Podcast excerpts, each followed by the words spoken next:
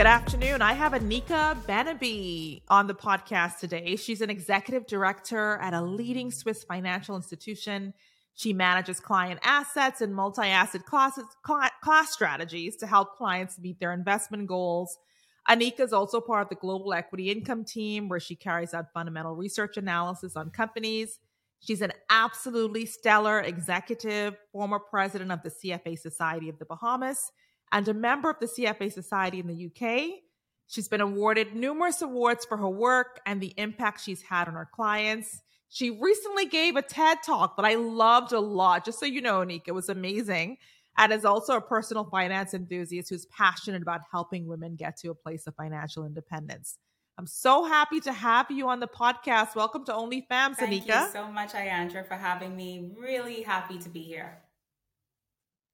Yes. And I just was thinking when I thought about the whole mission of like OnlyFems and getting women to this place where they could truly be free, financially free, I was like, I got to get Aneka on here. I have to get Aneka on here. You were the first person that I thought about. And I was like, I wonder if I could, I gotta make, see if I could make this happen. so I, I, when I look at you, I see a woman that uh, you're a portfolio manager in your, in your professional life, but you just seem like you have it all together. You know, leading organizations, um, you know, climbing the ladder so, so well. You know, your career, your profile just seems to be so perfect. And I look at you and I say, you represent or you epitomize success in my view um, you know, just for you, I'd, I'd love to know your backstory. Has it always been that you knew this was the journey that you were going to take? Uh, you know, growing up as a child, what did success look like for you? And and tell me, has that lined up with where you are now?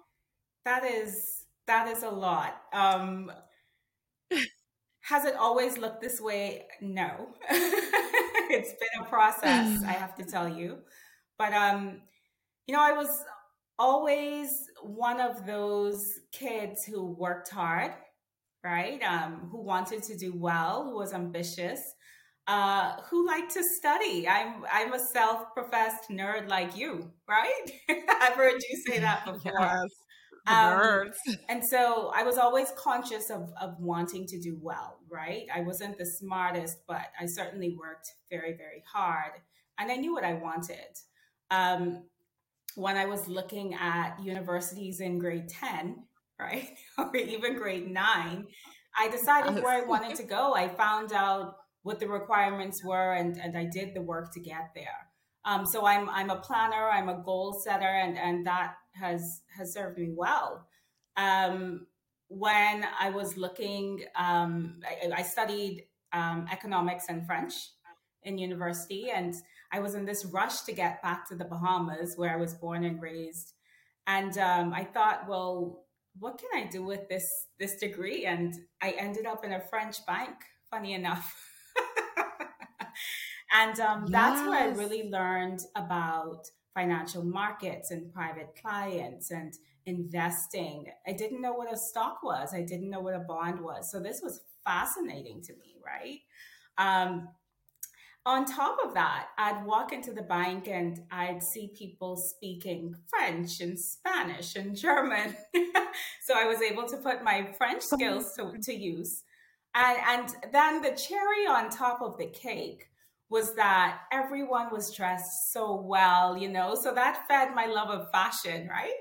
Um, and, and so when it all came together, I felt like I had found my niche. I felt um, at home. And truly, if I think about it, um, it wasn't my intention to stay and, and work in, in banking and in, in that particular area of finance. Um, I had actually gotten two scholarships, full scholarships to study um, and do a master's in international trade and finance. And once I started working in that field, I said, you know what, I'm going to stick with this. So I um I for yeah. I, I forewent the scholarships and did the chartered financial analyst designation instead and the rest is history wow you are you're incredible you're incredible the fact that you studied french you know you had the economics background. I mean it's like these dots that all came together and you were put in a french bank you know in investment management. It, it, it just is amazing. I love your profile. And coming from that that person that started the French bank to now you're an executive director.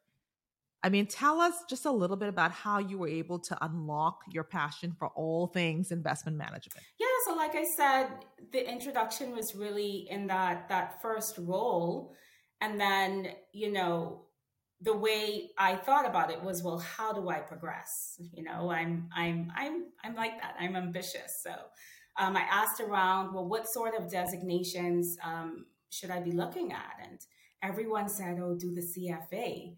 Um, but it's really, really hard. You know, no one ever passes it. And so for me, that was like an invitation. it's like no one ever passes it. I'm going to be the first person to pass it. Of course, I wasn't the first, yes. but I, I like a challenge. And so um, I took it on uh, eventually succeeded in passing. And I will say, not all on the first try. You know that that was a challenge for me. Um, those exams were the first time I probably ever failed an exam. Um, but resilience, persistence uh, has served me well. So once I completed uh, the CFA exams, I think doors just opened up for me. You know, people in the investment world took me seriously. Uh, there's a level of, of competence that um, is recognized globally once you have that designation. Um, and I was able to come to the UK four years ago uh, with with my present organization. Um, I think I've done well. I've I've proven myself, and I've been rewarded with with the recent promotion. And and that's that's just how it congratulations. It's, it's, it's worked out really well. Yeah, I love that you say you're ambitious. You own it, you know, unapologetically ambitious. You're not worried about what stigma is associated with that word. You know, you're ambitious and you, and you went forward to get exactly you what know you what's desired. so funny, Ayandra? Um, someone actually called me ambitious the other day and then apologized as if it was a bad word. I said, no, don't apologize. I take it as a compliment. So you're right. You know, I, I own that about myself. Um, but I think the key uh, to balancing that is is prioritizing as well what's important to me. So things like my family, obviously, I'm I'm married. Um, I have a four year old son. Um, I have to balance being ambitious with with the priority that's my family, and I'm sure you can relate. You know, oh. it's it's not always easy, right? How, how are you doing that? How, how exactly are you doing My that? husband has to constantly remind me. Let's just say that. no, but you know, I think with maturity, um, realizing what's what's really important. You know, my career is important to me, but at the end of the day, um, my family comes first, right? And um, just working out ways that we can support each other to take care of the family but also pursue our, our careers. Uh, it's a team effort. Yeah. Oh, I love that. Remembering what yeah. comes first, you know, and then deferring from there. I actually had um, one of the first Black combat fighter pilots on, yes, on I saw. podcast, and she said something that, oh, Lieutenant Colonel Hopper, she said something that forever changed the way I viewed just life. Period. You're always going to have urgent things yeah. at work you know, but you have to realize urgent is not important.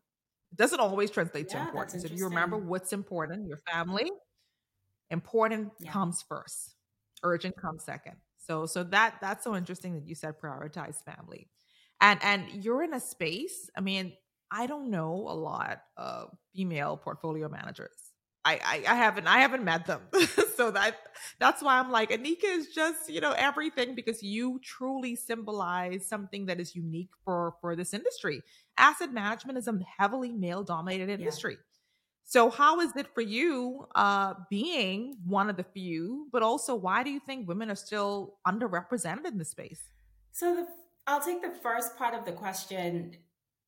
Um I'm, you know, currently in London and there's a statistic that I hear a lot that we have a portfolio manager population of 1%. That's Black portfolio managers, right? Mm-hmm. So, uh, not a lot. And then when you talk about female and Black, even fewer. Um, oh so it for me, it's a very privileged position to be in. Um, it's an opportunity to really demonstrate what I'm capable of, um, but also to advocate for better representation. I'm, I'm perfectly placed to do that, and I certainly do use my platform in, in London to do that. The second part of the question why are women so up, underrepresented? I, you know, there's a myriad of reasons for that. I think at the entry level, you know, there's a problem with representation. We, we just talked about there being so few uh, female and so few Black female portfolio managers. Well, for someone looking on the outside, looking in, not seeing mm-hmm. someone who looks like themselves, why would they feel welcome? Why would they feel like this is a place that they can thrive? Right? Um, so there's the rep- representation issue of, you know, if I can't see it, then I can't be it. But I think there's a lot yes. being done in the industry to change that. So, for example, you have companies who are insisting that their recruiters um, bring them equal parts uh, female resumes and male resumes. So there, there are things like that going on for sure. But once women enter the industry, it becomes tricky.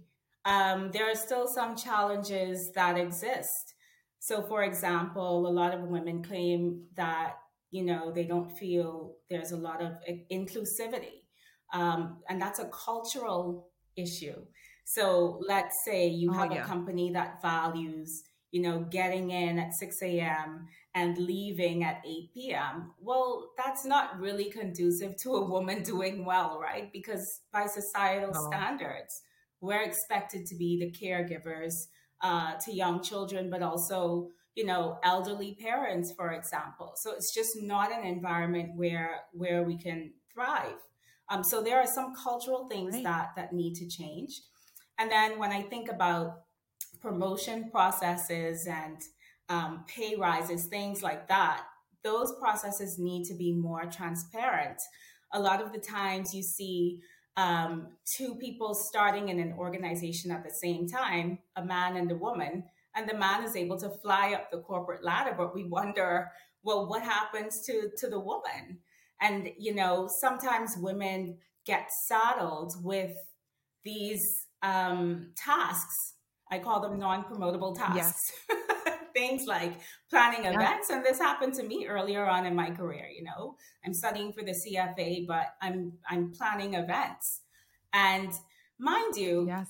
don't mind doing it, but at the same time, give me an opportunity to show that I'm a leader, right? Give me visibility um, in things that are going to get me promoted and get me pay raises. So I think women have to be careful not to take on um, those kinds of roles as well, um, so that they're able to to progress. And then the final thing I'll mention is mentorship and sponsorship is, is just so important to to progression. Um, just to remind you, a mentor, I think when I think of a mentor, I think of someone who guides you in your career, who encourages encourages you to take on you know, those stretch assignments, things that are going to get you that visibility, and who tells you, hey, you know, you didn't do that well, you need to work on that. Whereas a sponsor is someone who, known or unbeknownst to you, is going to mention your name in a room full of opportunities and you may not be present.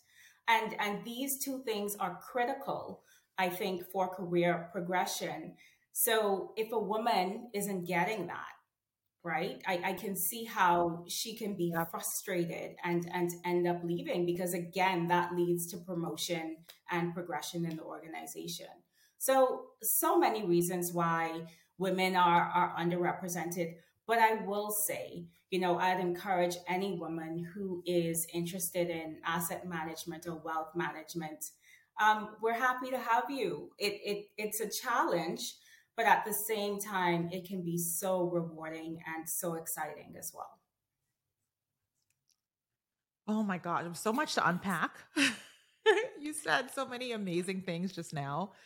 Uh, the first part on inclusion, you know, we're we're so big on diversity, getting people in the organization, but not putting in place what's required to make sure that those yes. people feel accepted or feel like they can actually, you know, thrive, not survive in it. Uh, you talked a lot about just, you know, being focused on you know moving up the ladder in the sense that think about what you're doing the, the tasks that you're doing right? Doing things that actually going to get you to where you want to go. Uh, so and and those are business development things. Those are client yeah. related tasks that you have to do you know in order to be able to sort of push yourself forward. And the last uh, item which is so critical mentorship yeah. and sponsorship. Uh, you can't go at it alone. So I, I love that. And i'm going to keep keep those things in mind uh, that was amazing uh, coming off the heels of the pandemic, and I think this is one of the reasons why I even started the podcast, was I wanted to help women get to a place of financial independence. During the pandemic, I, I saw stories on on my social media timelines with women who you could see because of their dependency on other people that it was really difficult for them to put themselves in a position where they could get through this rainy day or this bumpy road. And so I'm just thinking with everything that's going on in the markets now, just the, the craziness of it all. Uh, you're you're you're the portfolio manager here. You're the perfect person to ask this.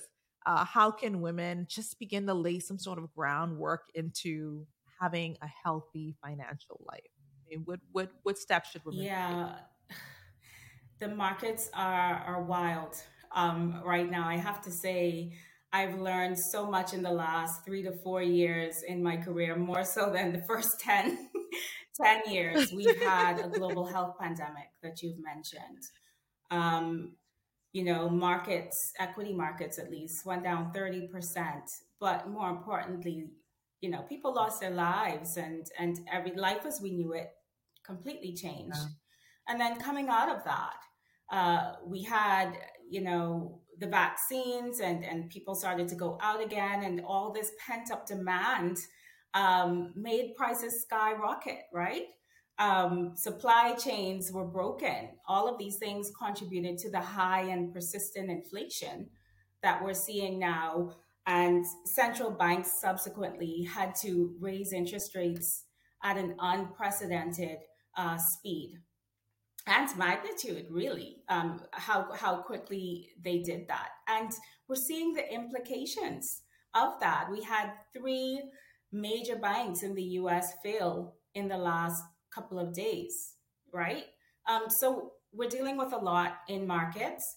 But just back to your your question and and going back to the pandemic, what that taught me was that we live with a lot of excess, right? Um, during the pandemic, you couldn't do certain things. Uh, you you had to cook, and if you were lucky enough um, to maintain your job during the pandemic, then you should have been able to save because you know you just weren't spending the way you used to. So that's the first kind of takeaway. We got back to the basics. Our lives became so simple, and you know you got to spend time with your family. And then the second thing was the is, is the inflation that we're still dealing with. My hundred pounds, Ayandra, does not stretch the yeah. same way it did two years ago. It just doesn't. So we have to cut back. We have to cut back. We're, we're forced to cut back. We're forced to budget. We're forced to compare prices. Um, I'm not going to get the the expensive butter. I'm going to get the generic butter. Right? Those are the, the, the decisions that we're making. So just bringing it back to your your initial question, how can you lay the groundwork? Well, the first thing is cut out the excess, right? Um, simplify your life and prioritize between the things that you need and you want. Cut your expenses. The second thing is you have to have a budget these days. I mean, you, you just have to know what's coming in, what's going out, and, and where it's going. And then the third thing I would say is, you know, you want to have a disciplined approach to saving. So when that income comes in, automatically you want to put aside 10, 20% uh, toward an emergency fund. You know, life is just so unpredictable. And once you build up that emergency fund, you can start to think about then investing. Oh, let me tell you, it will rain it will rain. The rainy day yes. always comes.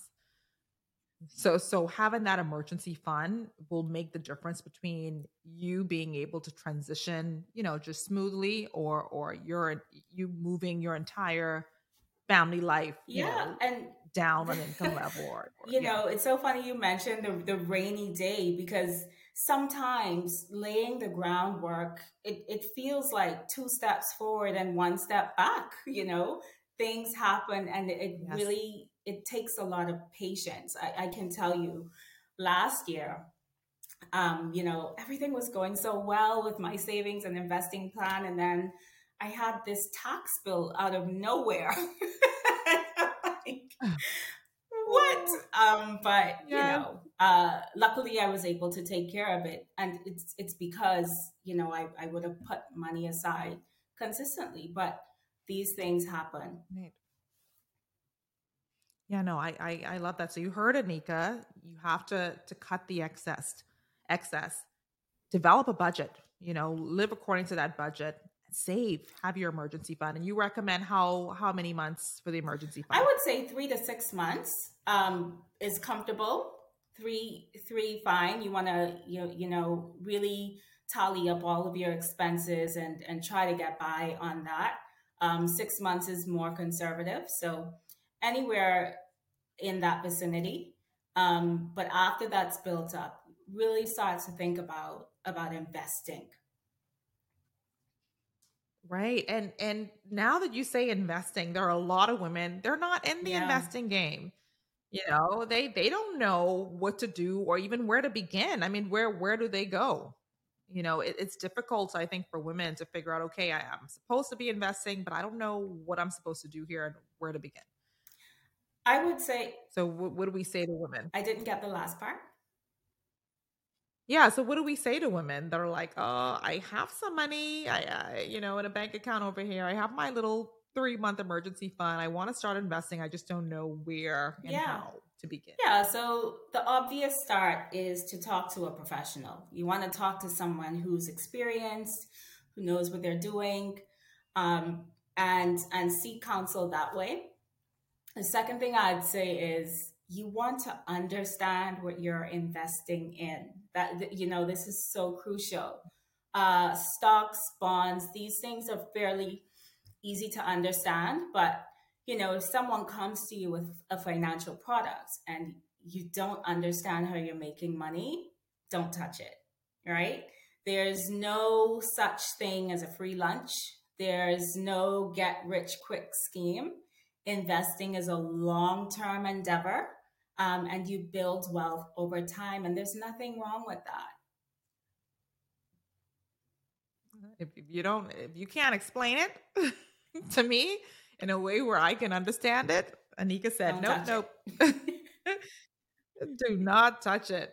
Do not. And what what about like those big purchases that women want to make? You know, okay, so I'm ready now. I think I got some money saved up. I want to buy a house. Yeah. So big purchases defines by a house. I'm I'm with. and and the reason I say that is because you know you can look at big purchases two ways. So there are big purchases that are things like, you know, a designer bag or uh, designer shoes or some jewelry. There's nothing wrong with those things, but I would say, you know, if that's a big purchase for you, maybe sit on it for 30 days. Um, and if you come back and you still feel similarly, then go for it, provided it's something you can comfortably afford.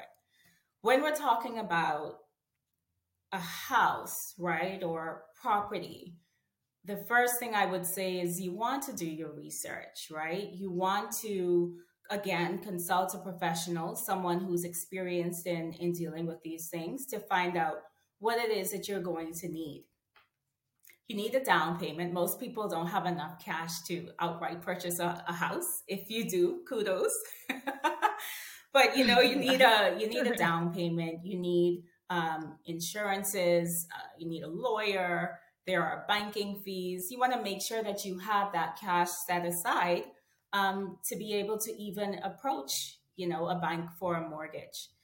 I would say the second thing is to think about how this purchase is going to affect your life going forward. So, Can you afford the mortgage payments comfortably? Uh, there are maintenance fees associated with owning a home or an investment property, for example. Uh, again, insurance costs. And then the second derivative of that is, you know, if something were to go wrong, right? God forbid you you lose your income somehow. Are you still going to be uh, able to afford um, this purchase? So you want to think about the worst case scenario as well. Now, you know, if you have all your ducks in a row lined up, I would absolutely say to to go for it. I'm all for you know investments, whether that be property, um, an investment, uh, an investment or an income generating property, a home, or financial instruments. I think it's important to to have assets. Oh, have assets, not not the Christian Dior bag. if you can afford it. I I've been looking at this Christian Dior bag for months now, and I'm like, oh. Well, if you've been looking at it for months yeah. and you haven't bought it yet, let it go. let it go. you know, I and I, and I love that because a lot of people they look at a house and they're like, "Oh, I just want to be in a nice house and in a big neighborhood," but they don't realize just how much that's going to cost them. You know, they don't think about all the things that you mentioned insurance, maintenance, additional things, and just being ready for a purchase yeah. like that. You know, and and I can tell you, don't don't cut it so close where you know you're taking out a mortgage that is so much of your income that you can't even afford to live i mean what what do you recommend in terms of like the amount of mortgage that's paid monthly what percentage of your monthly income would you recommend that yeah be? you know it's tough to say um, because the mortgage isn't the only you know bill that one pays right every month. I would yeah. say comfortably maybe 20 30 percent. Um, i'm not sure if that's even even possible but you you want to buy what you can reasonably afford. And then you have to take into account all of the other responsibilities that you have right um, so it really it depends yep. on on the person and and their responsibilities. And I would say, you know, the less consumer debt that you have, so credit card debt and car loans and vacation loans, things like that, um, the more you can you can afford to take on, you know, debt for the purpose of investments. So you want to think about that too, reducing the amount of consumer debt that you have. Okay. And I, I just was thinking about um, married women. Yeah, I don't know. This this was this was just on my when when you said that, you know, I when you're in a marriage and you go into buying a house together, you're you're taking both yeah. of your incomes. You know, but I've gone through a divorce. And after that divorce, most women are are left with, okay, we can't afford this house mm. anymore. And I just wonder if if if we should be telling women that listen, you know, if you can't afford the house on your own, you know, then then it shouldn't be a purchase that you you should take. You know, how do we better protect women that are going through? And I know you may see this with your clients that are yeah. going through divorces or you know deaths of spouses to ensure that they can transition well. Yeah, that that's a really good question. You know, the reality of it is, Ayandra, after a divorce, um, you have to downsize your life, right? Um, oh, yeah. it, it comes back to priorities. Um, if a marriage doesn't work out and you know the male is the breadwinner, it may be the case that you have to down downsize your life, but that's not the end of the world, right? And it, it, it's where we put our values as well. Um, so, yeah, that's what I would say about that. But also, in the vein of gaining financial independence, I think women can do things to, to put themselves in the best possible position, right? Regardless of what negative thing happens, whether that be divorce or um, losing one's income, whatever it is. So, skill development, personal development, professional development, things like that, things to upskill oneself and, and make oneself more marketable. Um, that's always a good idea, right? um, just to, yeah. again put yourself in the best position possible to be able to to take care of yourself because things happen um, financial education right we'd be surprised at how many women um, just don't know what they don't know.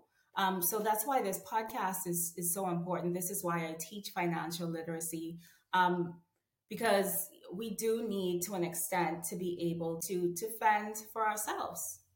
And and that responsibility yeah. should not be put off on on anybody else. Yeah I, I love that you say skills development because a lot of times we tell women okay well you know just save save save but what about your income? How are you growing your income? You know so so look there. And, and just and just thinking about this whole divorce situation women when you're in the midst of a situation that is difficult and you feel like you're not good enough like how did i even get here? How can women how can we still see the value in ourselves even when we're in the midst of a tough financial situation? So I, am sure a lot of women that are watching this are, are struggling right now with their value well where is your value in the first place right like what what about yourself do you value um is it your bank account because the first thing i would say is is you shouldn't yeah. value yourself based on things as fickle as that. So, money, status, uh, social media followers, these are things that are here one day and gone the next, right?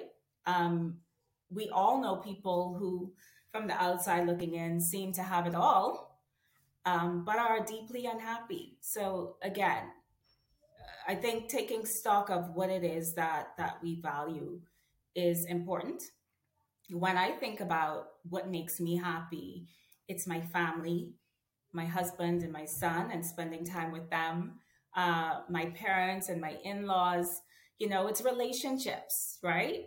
Um, and and in the midst of a difficult financial situation, these are the people who are going to prop you up. So so this is where you want to spend spend your energy.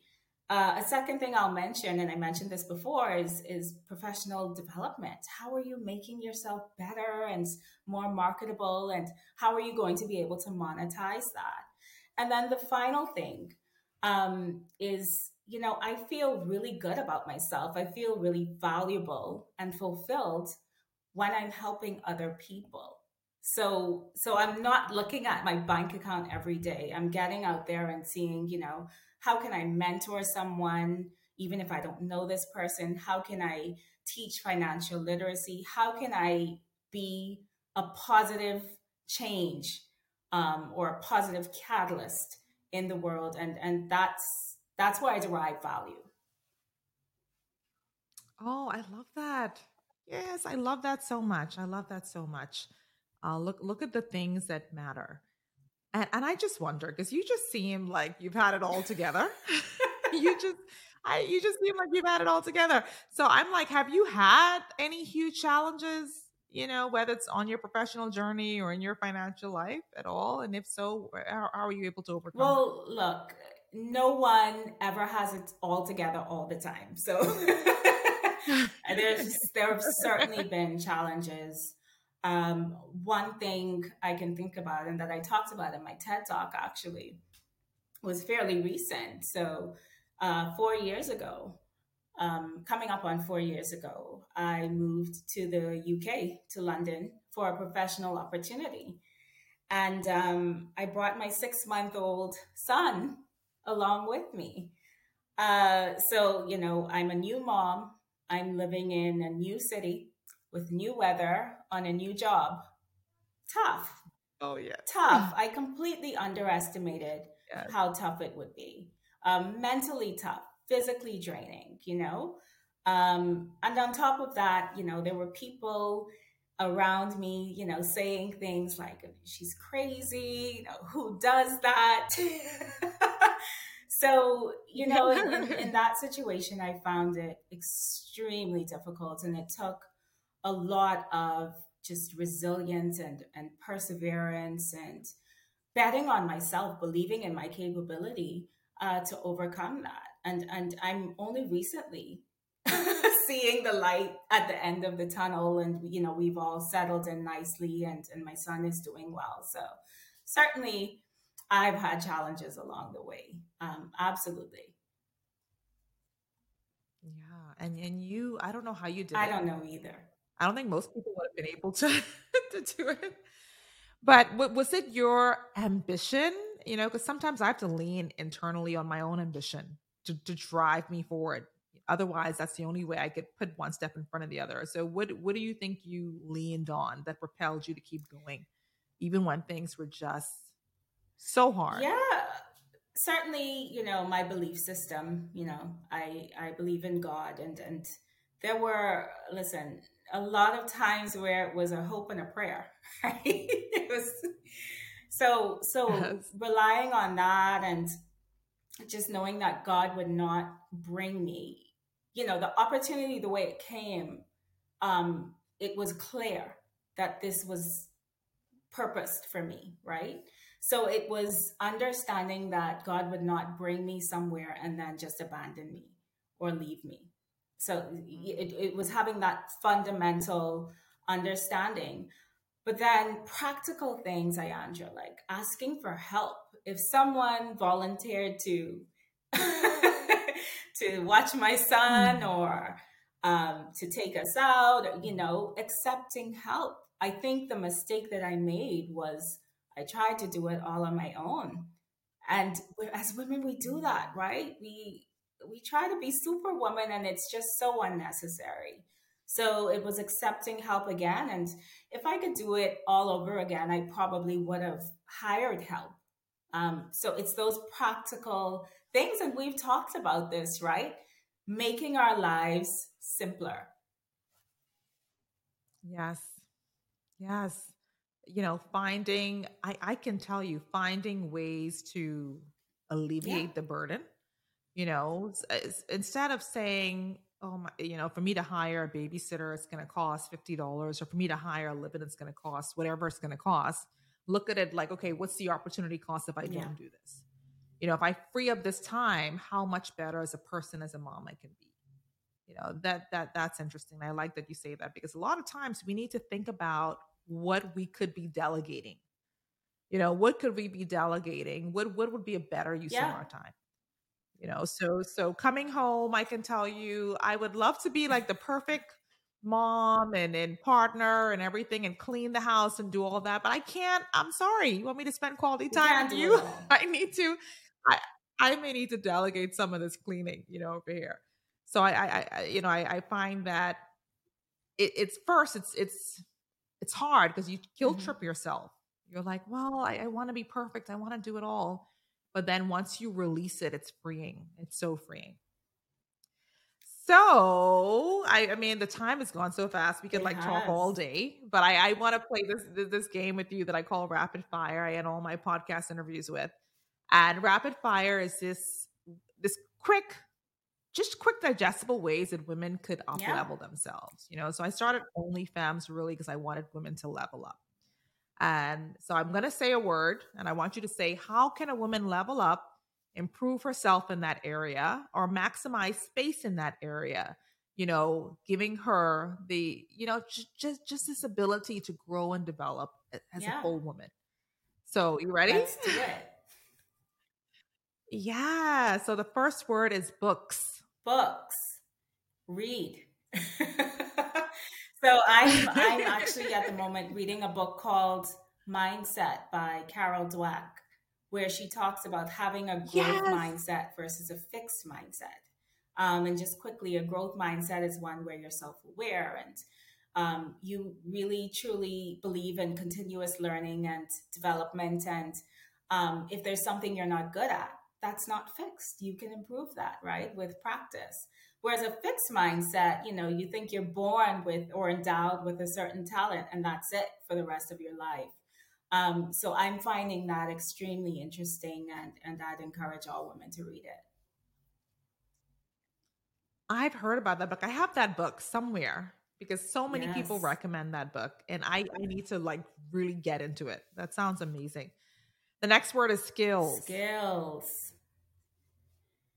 I would say an underrated skill whether you're a portfolio manager or just you know a human is empathy um, I'm I, I consider myself an empath, and it's just so important to be able to put yourself in someone else's shoes and understand what they're going through. And I think throughout life, that's really helped me, and certainly in my career, it's helped because I'm dealing with people and their money. It's such an emotive topic, so to be able to empathize with them when markets are going all over the place as they are now is it's just such a useful skill.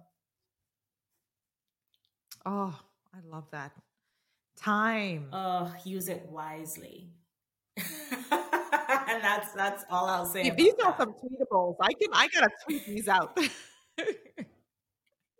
use it wisely. Tell, tell us, expound on that. Yeah, I, you know, time is limited.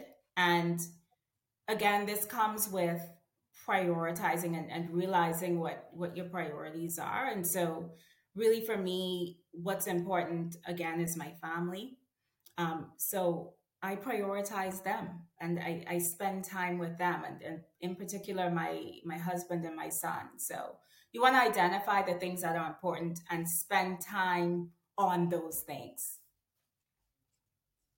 yes oh you are just i mean this is a whole I don't know. This is a lesson. This is a master class. This is, there are so many things that you've said that I am in my head. Like, I need to write this down. I need to write this down. That, that is amazing. Energy. Oh, energy. Energy. It, it's similar to time. It's, you know, again, finding the things that you can control and focusing your energy on those things and the things you can't control you know, it's noise. Let it pass. And and this is something I struggle with. You spend energy worrying about things that you have no control over. Don't do that.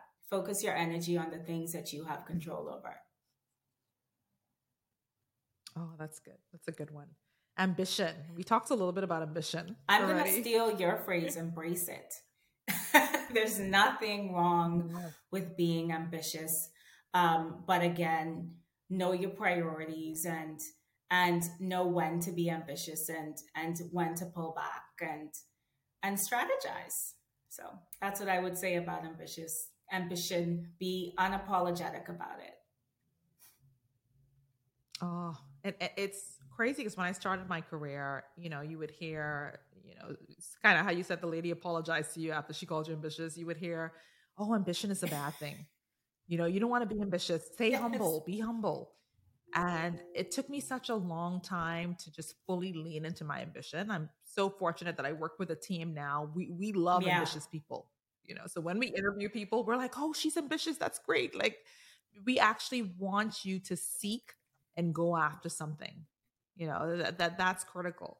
Uh, and there's ambition, which is healthy, and then I think there's a small part of ambition that yeah. can be dangerous uh, where you just want to make sure that you're not doing anything at what's what doesn't yeah. matter the cost.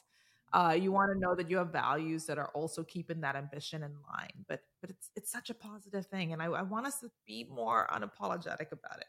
So embrace ambition. And, and the last word is money. Money. We all want it.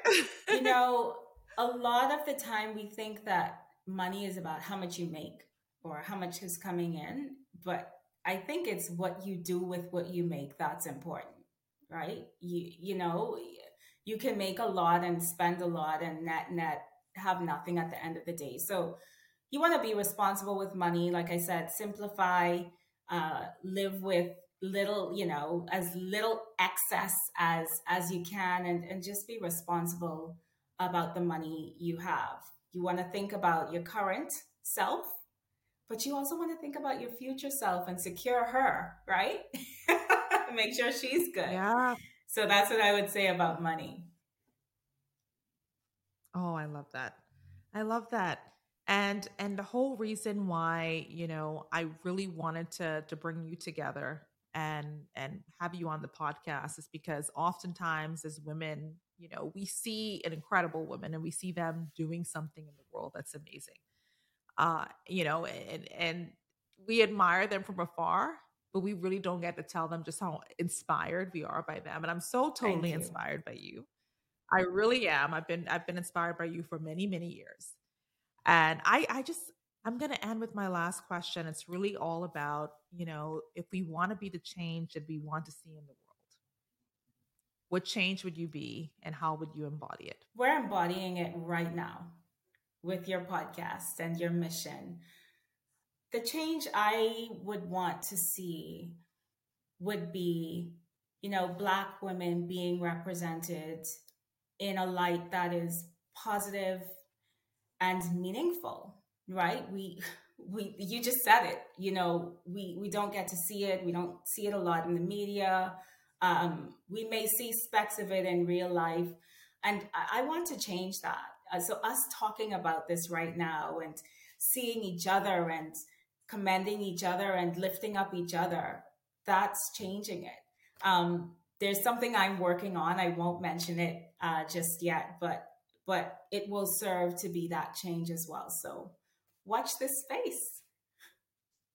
Yay! I'm excited. I can't wait to to hear what you're working on. I know that it's gonna just be out of this world because everything you do is oh, incredible. Thank you, thank you so much, Aneka, for joining the podcast. It's been amazing.